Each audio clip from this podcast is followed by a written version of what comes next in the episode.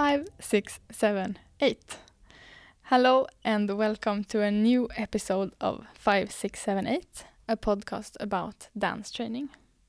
My name is Rebecca Berstold and today's guest is Stina Nyberg. Welcome. Thank you very much. We are in Härnösand at Nordans in the middle of the process of the piece, the Dawn Chorus, that you're choreographing.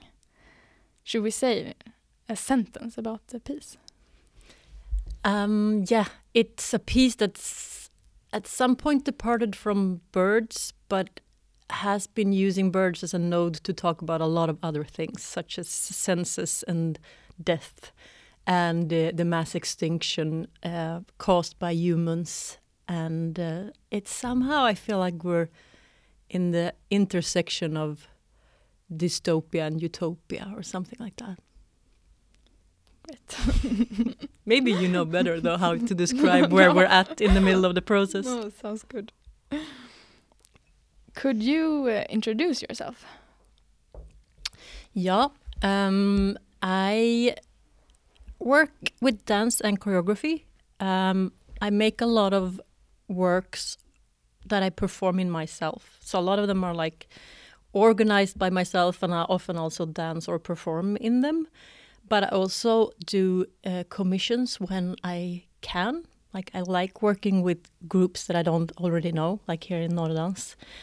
Um, so there's like a few different worlds of dance which I work within. Um, I also work with some groups. I have several like long-term collaborators that are crucial to me and that I keep returning to working with somehow.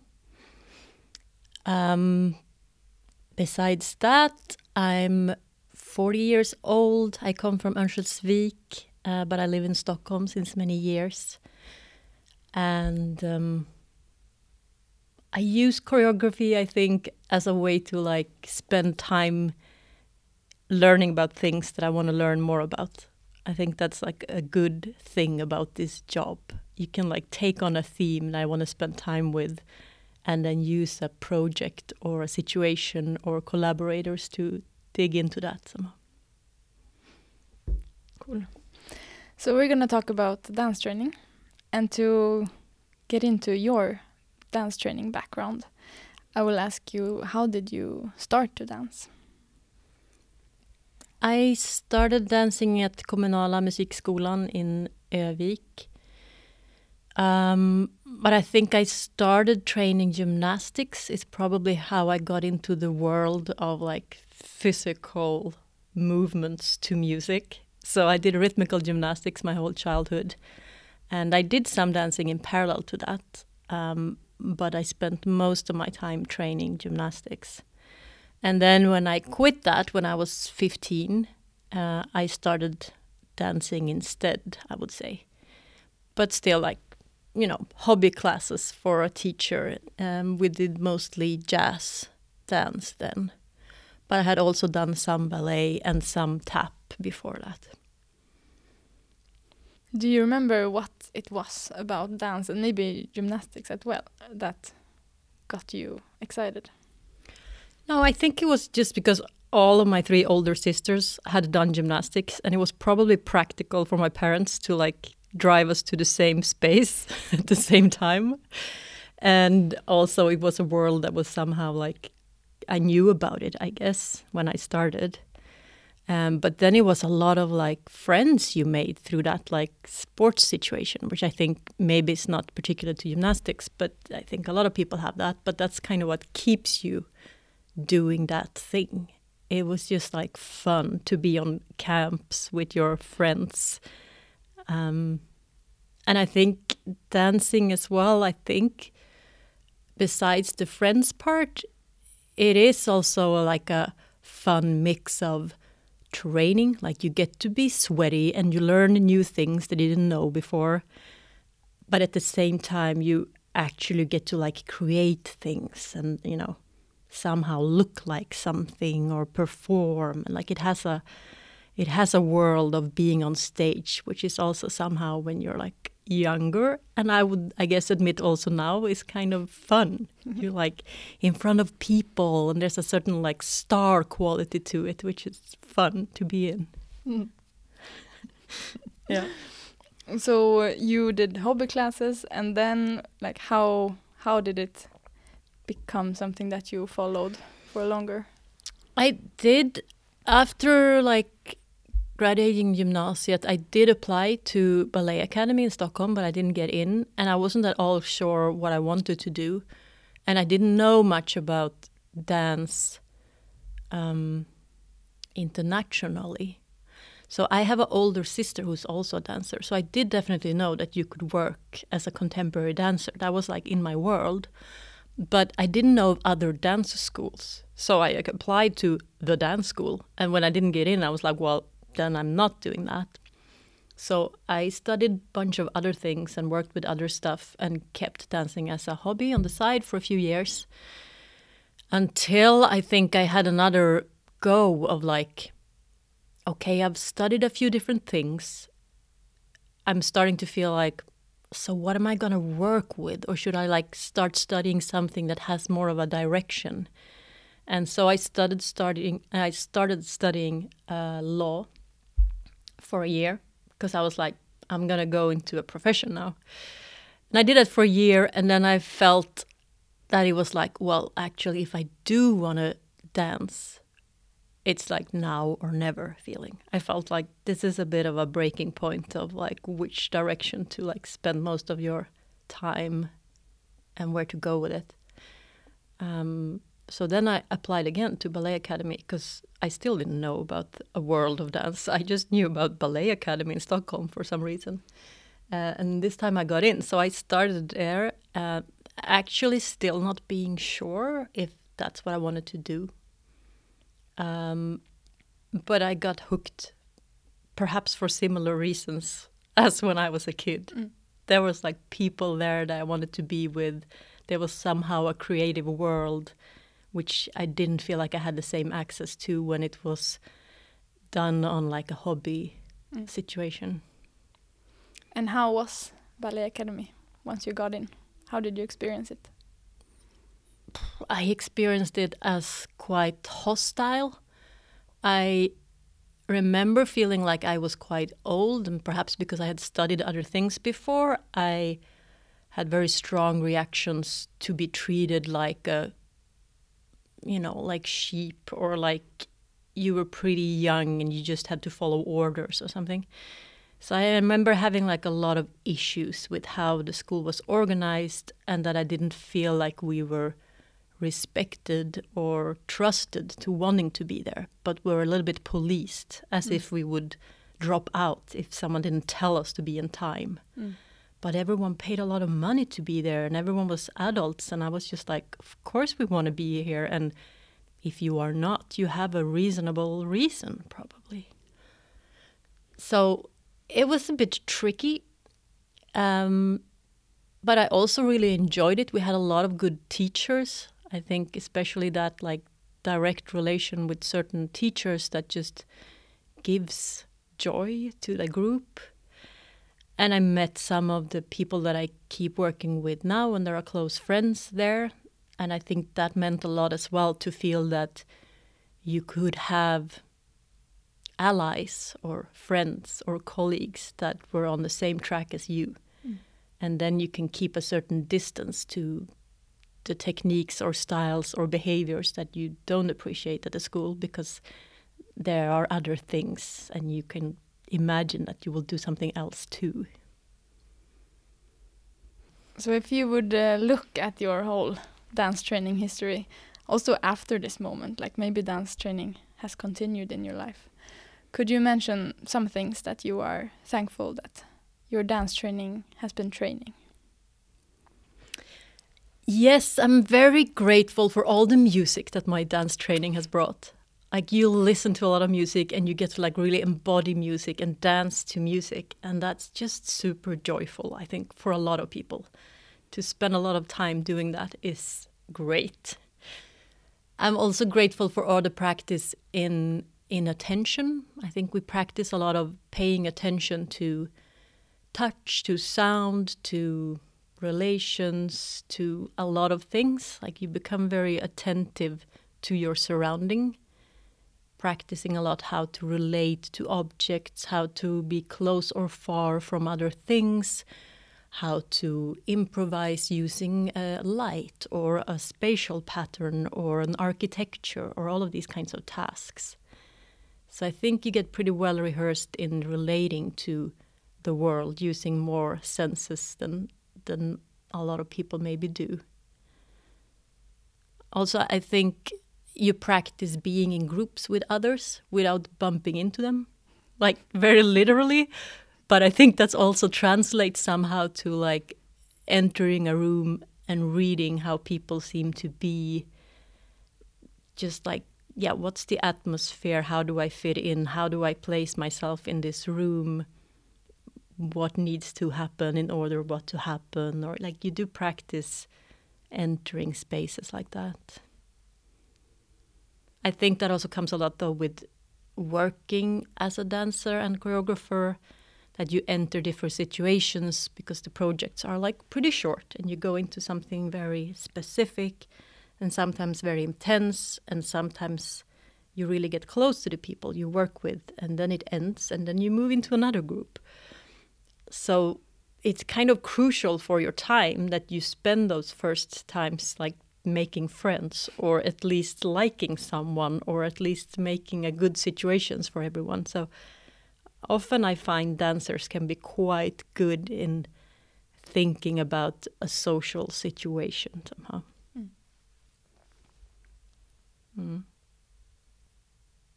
Yeah, that's the things I think about now. Yeah, great.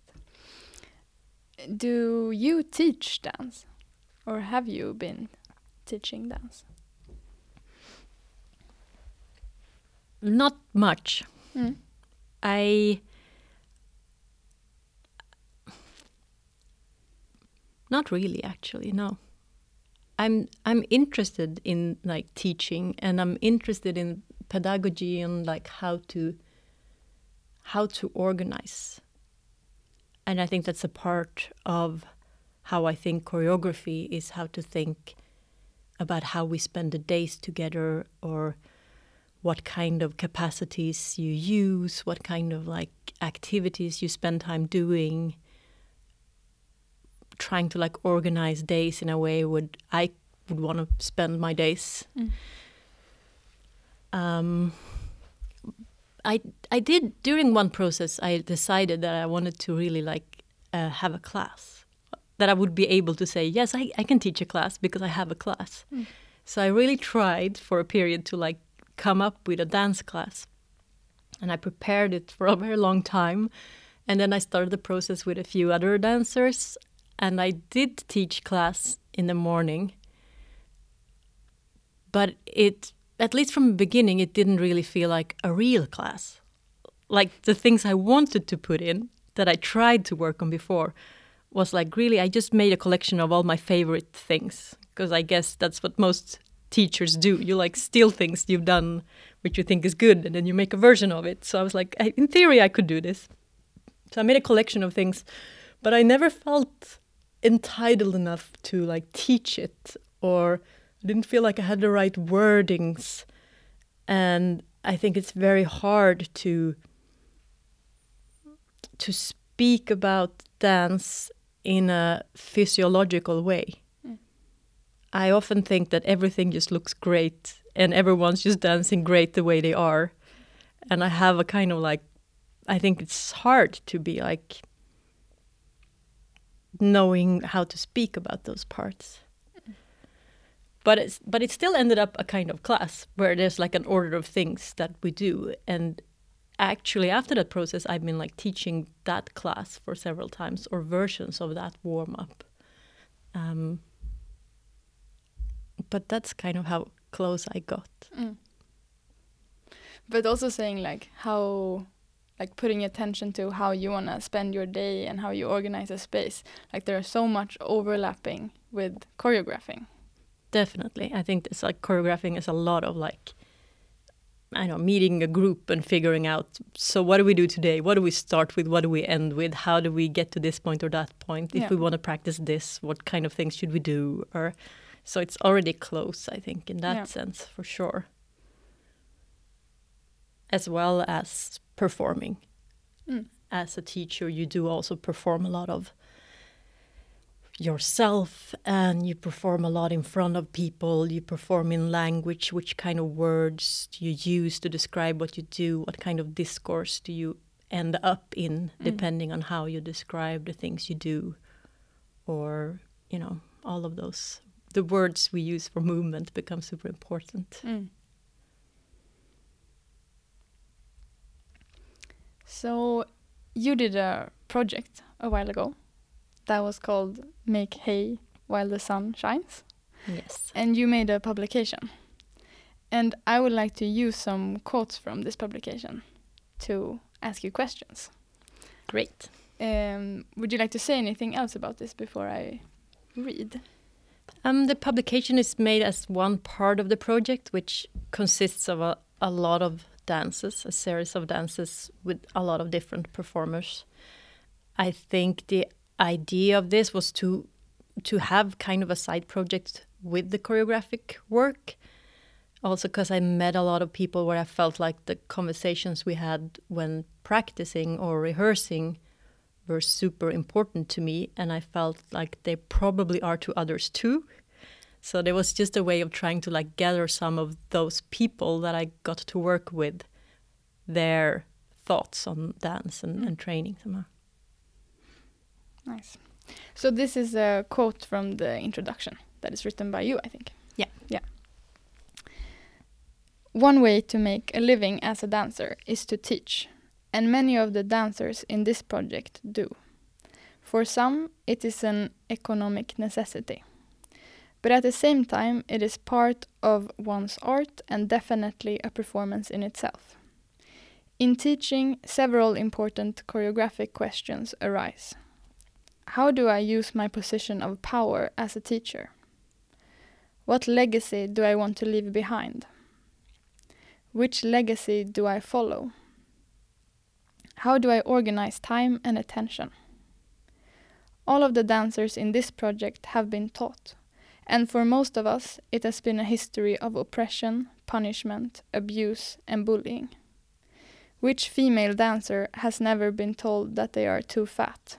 Too manly, too tall, too plain, too loud, too sweet, too this or that.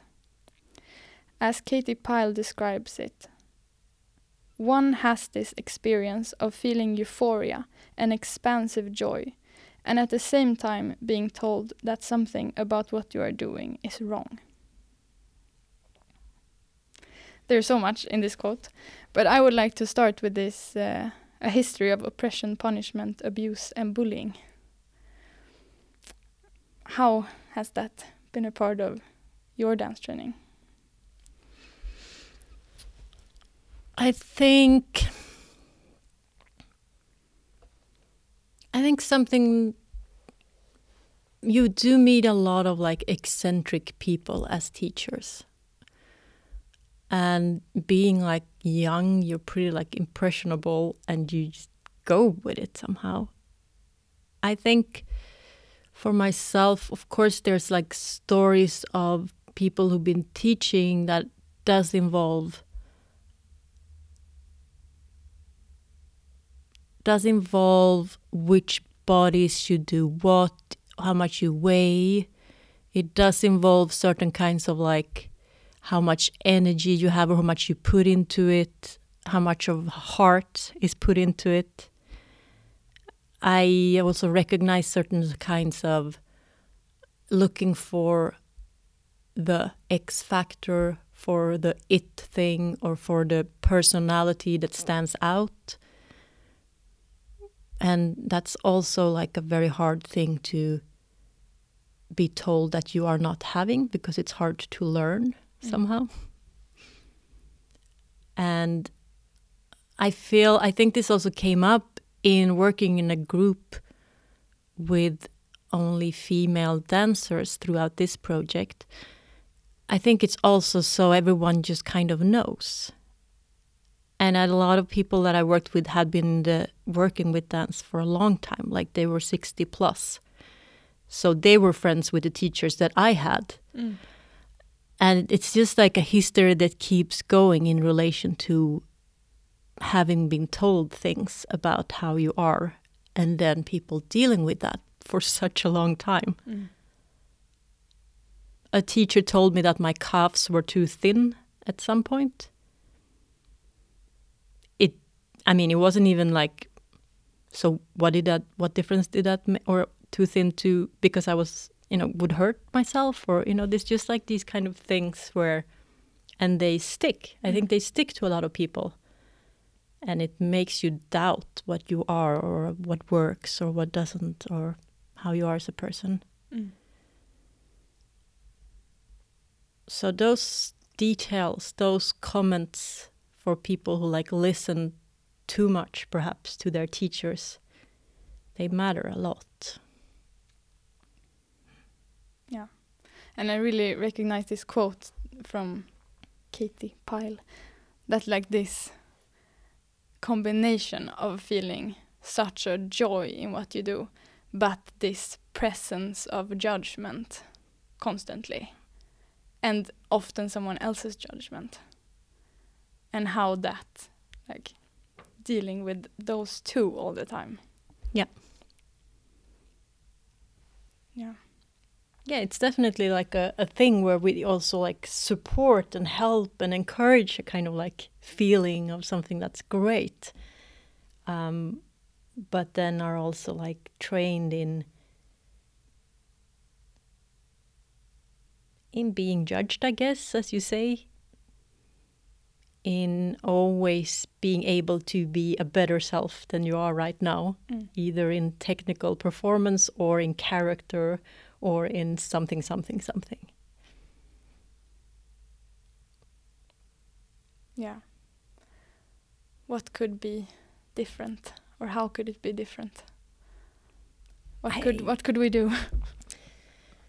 What can we do? I guess just like don't put people down, don't comment on people's looks, don't, you know, encourage each other and help each other out. Mm. I think most people do. I mean, I would still say like most of the dance situations I've been in has been very, very good in encouraging people. I think we as dancers often were pretty good to say like, thanks for today, and yeah. you did a very good job today, and wow, that thing we did was good. Like we do give a lot of like good stuff to each other too, which I think is not as common in other professions or in other people's lives necessarily.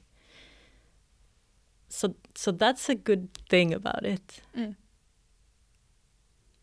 But then I think, yeah, it's it's uh, we just have to like keep talking the way we want to hear things, keep working for including other people and bodies and knowledges into our worlds, so they don't narrow up too much, and it's too easy to enter a room and be off. Just because like your little hairdo is wrong or something. Mm. So less streamlined situations.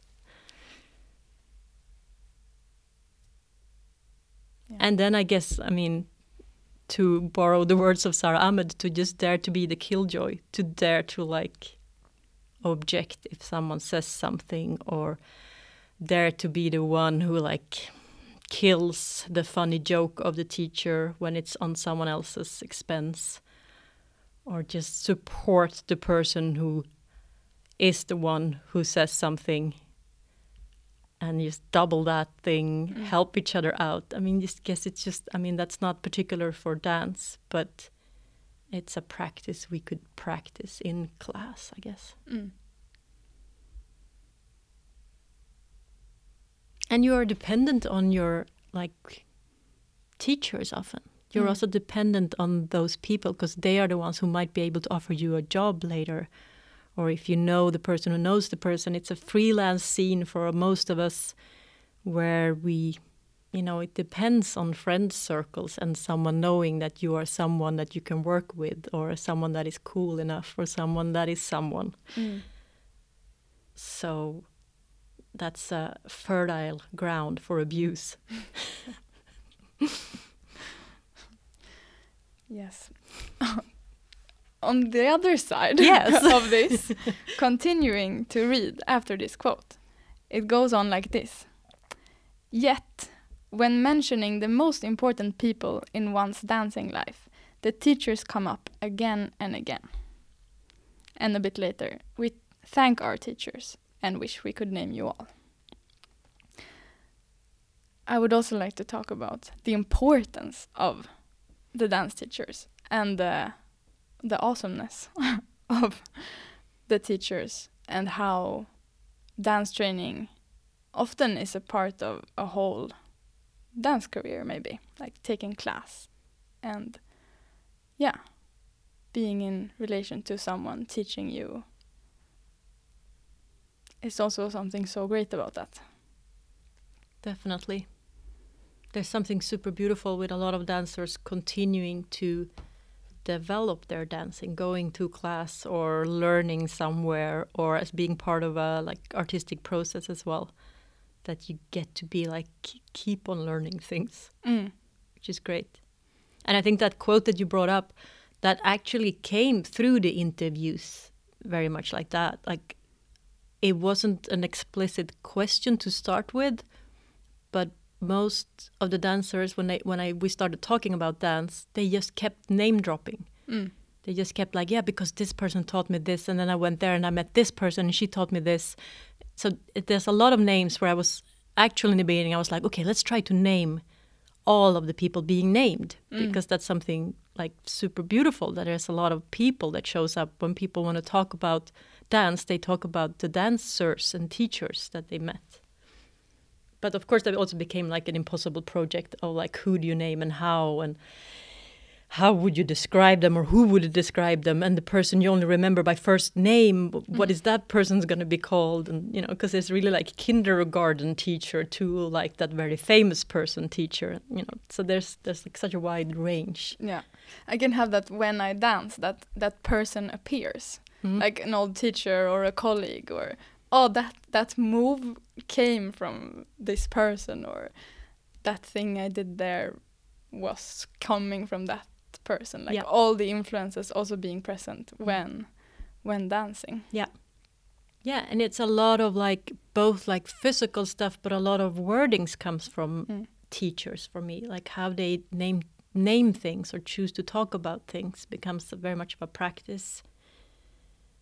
And also just, I think, Lydia Uspendieckaite, I think she mentioned this, I'm not sure if it's in the actual publication or if it's just in the interview and was edited out, but she also talks about that it only takes this one teacher sometimes. Like, there's one person who saw me and said, like, yeah, mm. yeah, great, you're doing, like, a really good job. And that, like, you can live on that for a year or something, because someone, like, saw you and saw that you have something and you can do something and you can be something. And that just, like, it's small, but it really makes you want to, like, continue or believe that you can be a dancer, you know, because mm. there's still this idea of, like, who is a dancer? And I'm probably not that one.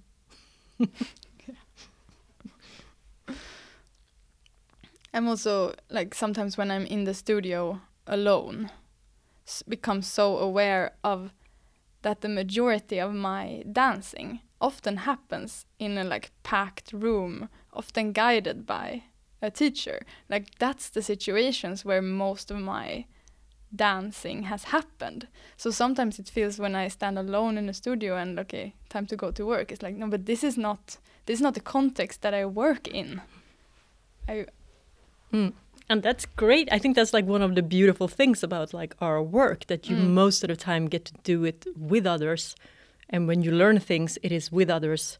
And you don't necessarily know who taught you what. Because no. it's sometimes there's a nameable teacher. Sometimes it's the way the person dancing next to you does it. Or you create a culture together through dancing a lot of times together. And, and it's just all of that is super important, I think. And so much more fun than standing alone. Yeah. I think only this morning when we had ballet class this morning, I really had one of those moments when I was just like, yeah, it's so beautiful. I could just stand and watch everyone dance to that music. And then, of course, everyone has their demons in relation to ballet. But still, mm. it was pretty. It was fun to get to be part of this group for a while. Yeah. Yeah, and if you start watching it that way, like the choreography of the class, especially a ballet class, it's so much like, here we go there, there we go there, mm-hmm. diagonal. And yeah, there's so many years of knowledge of just figuring out how you do things practically and socially and culturally. Yeah. All of the different norms of a dance space, of course, as well. Mm. But when you just like fill them in, in tempo to the music.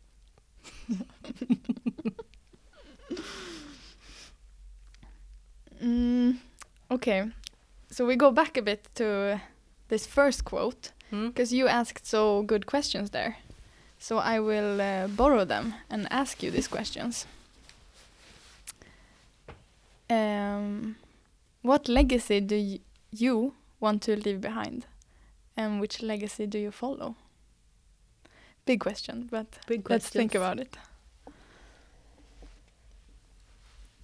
Which legacy do I follow? I think very practically based on like my dancing background.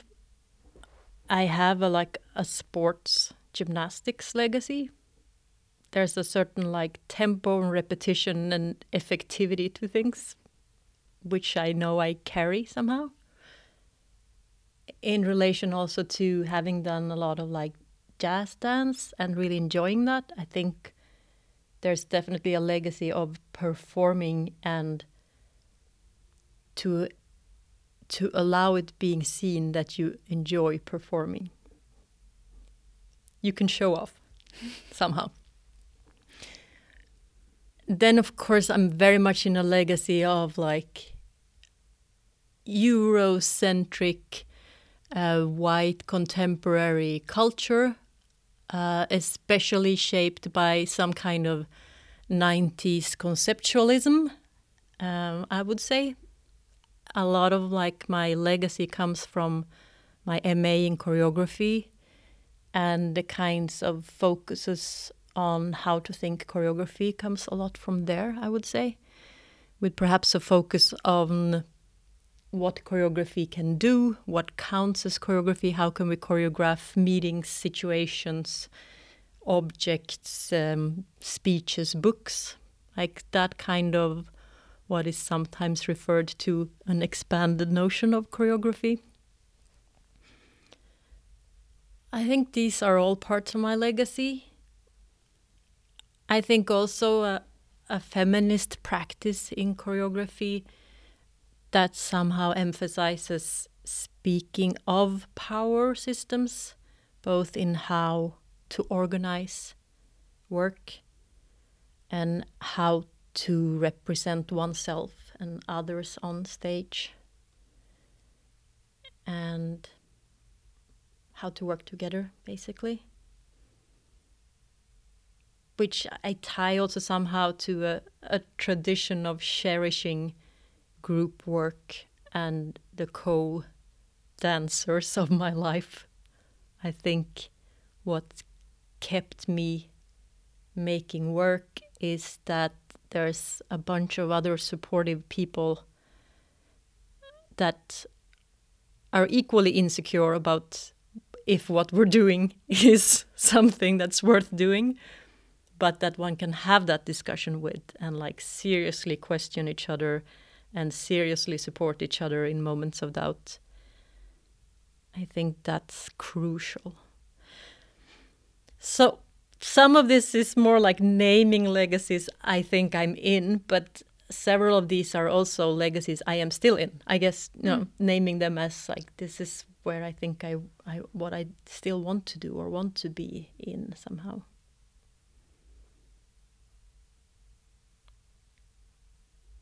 Um, yeah. There's a lot of things I don't know, obviously. Um, So in a way, I would want to be able to define my own legacy more narrow in order to somehow make visible that it's, of course, a very specific world. It's quite often you encounter things where you're like, oh, I don't know how this works, or I feel very uncomfortable in them, or I have to speak with other, like, in other ways in these worlds.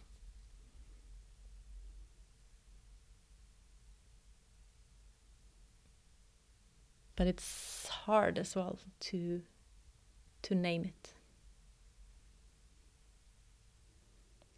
But it seems like the legacy that you follow or are a part of line up with the legacy you want to leave behind, or at least part of it. Yeah, probably. Probably you formulate the things you want to do also in relation to what you don't want to do. Mm. So you have teachers and you're like, I'm, at least I'm not going to do that. Or at least I don't want to see this kind of show or have this kind of process. So then you kind of formulate sometimes what where you want to go from where you've been and you don't want to go back to. Yeah. So yeah, that's a that's an, a non-legacy, but it's still within things I've done, of course. Mm. Can't really oppose the things that I don't even know, or that's never been part of no, my like sure. things I've been introduced to at all. Mm. But a certain like resistance then can get generative. Definitely. Mm. Yeah, I think that's helpful, you know, to have some things you really hate or you think are like super bad, or just like, you know, like have the wrong opinion or the wrong expression, you know. Somehow I think you got to be categorical sometimes to to also want to go somewhere. Mm. Yeah, I've had this um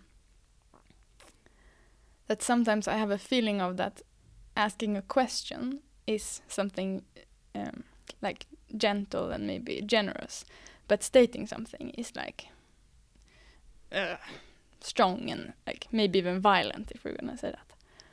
But there's also something very generous in stating something, even if, like, you know, for a while.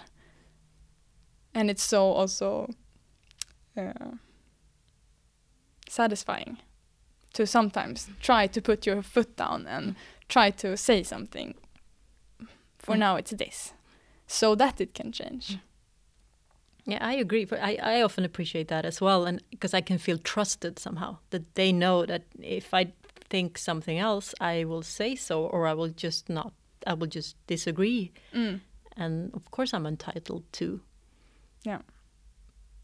I had the teacher, I think, for two weeks, and I was furious. Like, the whole workshop, I was just like, this doesn't work. Like, you can't go around and say things like that. And um like very talking as if this was true, and I was, yeah. Mm-hmm. And then like the last day or the day before the last day, he was like, yeah, I also say these kind of things so that you can think something else. And then I was like, oh, okay. Hmm. You you had that awareness. Uh, and that even though I had been furious, there is something that I appreciate in that. Mm-hmm. So did it make something you feel like l- great? Then, then all my bad feelings were like, that's fine, I can have those. Or did it feel like, well, you could have said that the first day, so I could yeah. relax. For sure, you could have said that earlier, or you could have said, "This is there are other ways to see it, and now we're gonna look into this very." Yeah, but maybe that's a crucial point to just like sure. acknowledge that there's, of course, different ways of looking at it. Yeah. Because there, I mean, this. I think this comes across in many situations where you, the the of course parts. Of course, you want to assume that everyone in the room has their own agency, but sometimes it needs to be just said out loud. Yeah. To know that they know, or something like that. Yeah. I think also, I mean, a, a tendency to make statements. I think is, I like it, but I think definitely sometimes it it. it can run people over. So there's a lot to learn in how do you still make space for mm. disagreements then? For sure. Yeah. But if there's never any statement, disagreement is also hard. Yeah. Like there's, that's also a way to not allow disagreement in a way, to never say anything, but yeah, or state anything. Which I it's think tricky. I have perceived in, in in a lot of like contemporary discourse on dance. Like if we come back to how teachers speak when they dance, and that's, I mean, there's been a lot of, I invite you to, or you are welcome to, uh, you are encouraged to, like there's a lot of wordings which would give space for a potential discovery or exploration, or, you know, there's a certain lingo which I think has a point in like, yes, it's my proposal, but it's your body and your world and your knowledge, so do what you do with it. But where there's moments when I feel like there's a kind of a fake freedom in that kind of language. Because, yes, it's a proposal, but it's not like the teacher is expecting everyone to go like, well, I propose we do this instead. Mm. It's, you're also already kind of there because you, you want someone to give proposals that you can do. I don't want to counter-propose, or I don't want to be the one that comes up with my own exercise. I love going to class because someone else comes with something. So there's always like, you start using words and then the words becomes a certain culture or a set norm again. And then people start using other words because it became mm. a, a style or a norm to, to propose exercises. Yeah. But then what do you do? Do you give exercises again? Or do you, what do you do yeah. with those exercises that you are proposing? I think I still use propose, mm. but mm, am I really proposing though? Or mm. am I just saying, today we're going to do this? Yeah. mm. um, talking a bit about our rehearsals. Mm. Um, when you propose a task, you can sometimes say, don't be creative. And you say, go for the first choice and please be banal about it. Um, where does this instruction come from? um, I think uh, all of these three are pretty much tied to one of the like uh, practices that we've been doing, which is like a very old practice that I've been doing, uh, which is this thing where we are translating sounds or music to movements in the body. Um, and I think that was created very much in in perhaps opposition to what I perceived as an improvisation which pretended to be liberating. Or being in situations where you're supposed to do what you want or dance free or intuitively, but everyone kind of looks the same, because what you do is you spend your time like looking a little bit what other people seem to be doing and kind of copying the style. So I was looking for something that was like not being so busy reading the pattern that's not outspoken. Which is what you do a lot when you say you can do whatever. And you're like, uh, obviously not, because we are doing something specific. But you just spend a lot of attention figuring out the specificity of the norm of the room. So I think it was in, in relation to that, that I wanted to be very outspoken then on norms, being also quite like, saying yes to habits, saying yes to first choice movements, saying yes to doing a movement in tempo with the music. Like a lot of those pretty like straightforward things. If those are very set, then how you do them can still be very different if you can manage to not try to look like each other underneath that part or something. That was the working theory, I think, then, which I'm still very much like thinking of. What's what illusions of freedom do we spend our time with in dance? free dance. Mm. There's a lot of freedom in relation to dance, which is not at all free. So I think it comes from that. Can you say more about that? Like, what, what situations where you assume freedom and it's actually not free at all? I think it's something when when you're encouraged to be more of yourself, or mm.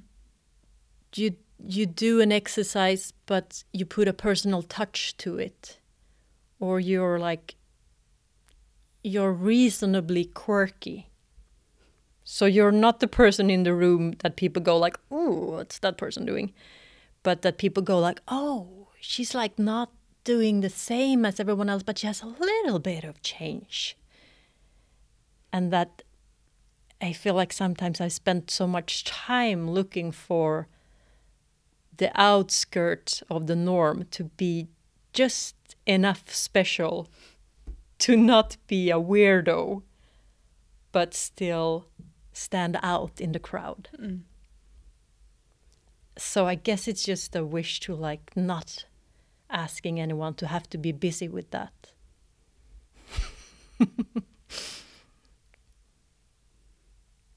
So that's one example, I think, of of that that's sometimes described as a certain freedom, that you can do uh, do your thing mm. from a given material. Mm.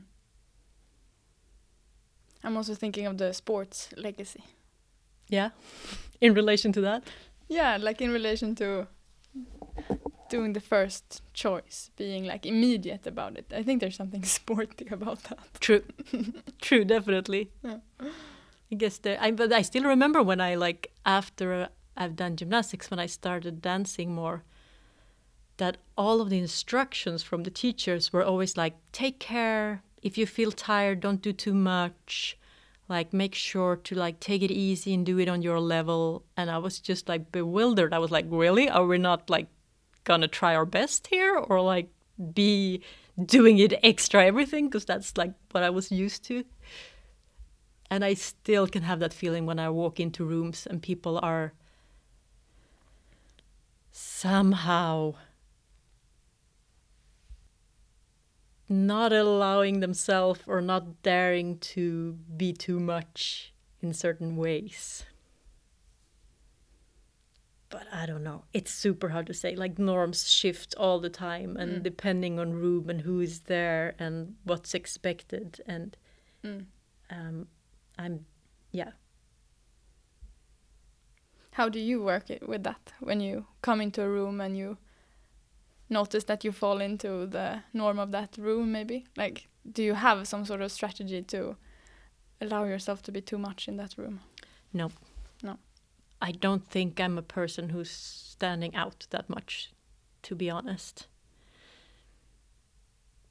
And I'm not looking either, I'm not super interested in, like, extravaganza in that sense. But for difference to exist in a space, I guess. Yeah. Yeah. And I guess I often think that explicit norms makes it easier to avoid invisible power hierarchies.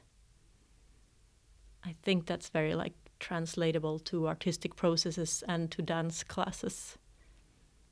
So there will be norms, and we will relate to them, and we will be co-creating them. But if we can name some of them, at least we won't be busy with those. And there's something, yeah, there's something to work on there. I have a final question mm-hmm. that I ask all my guests. And I excuse the question a little bit before I ask it, because it's a bad question. But, like, allow us to follow your thinking on this question. What is a good dancer?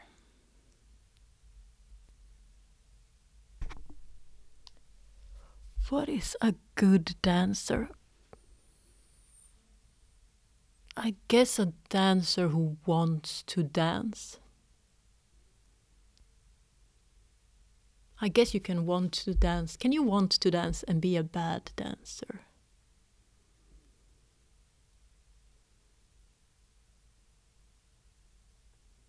I can, no, somehow I can't really see that. So maybe that's what I would say straight up like that.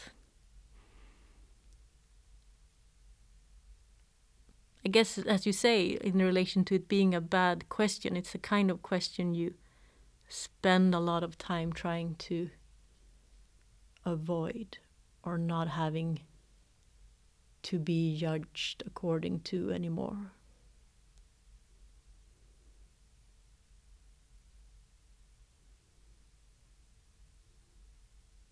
Like, I think I said today in rehearsal, a friend of mine in one of those, like, summer courses we went to, both her and me, there was this teacher who suddenly turned to her and she said, "Dancer, you're a good dancer." And we laughed so much about it, but it was also such a like acknowledgement of like, that teacher told me I'm a good dancer. I'm I was a dancer already, that was good, but I was a good dancer. So we had so much like fun about it since that time.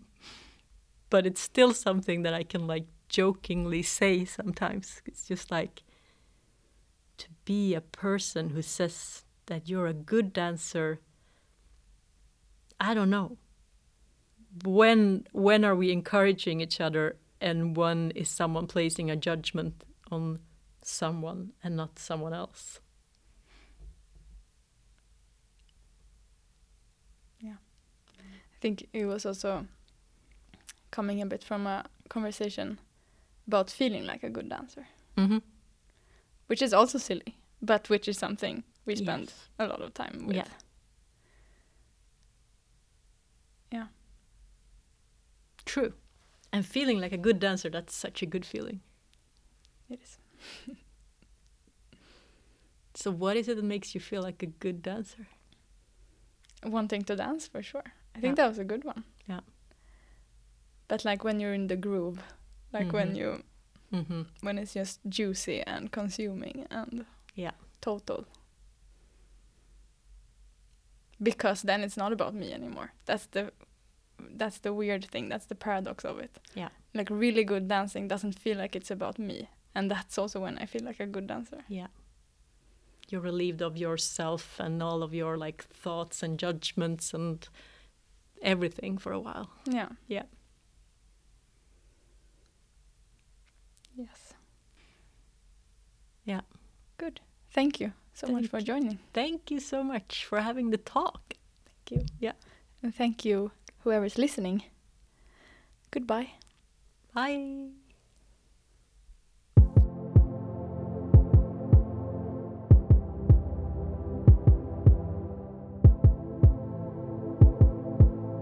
Five, six, seven, eight.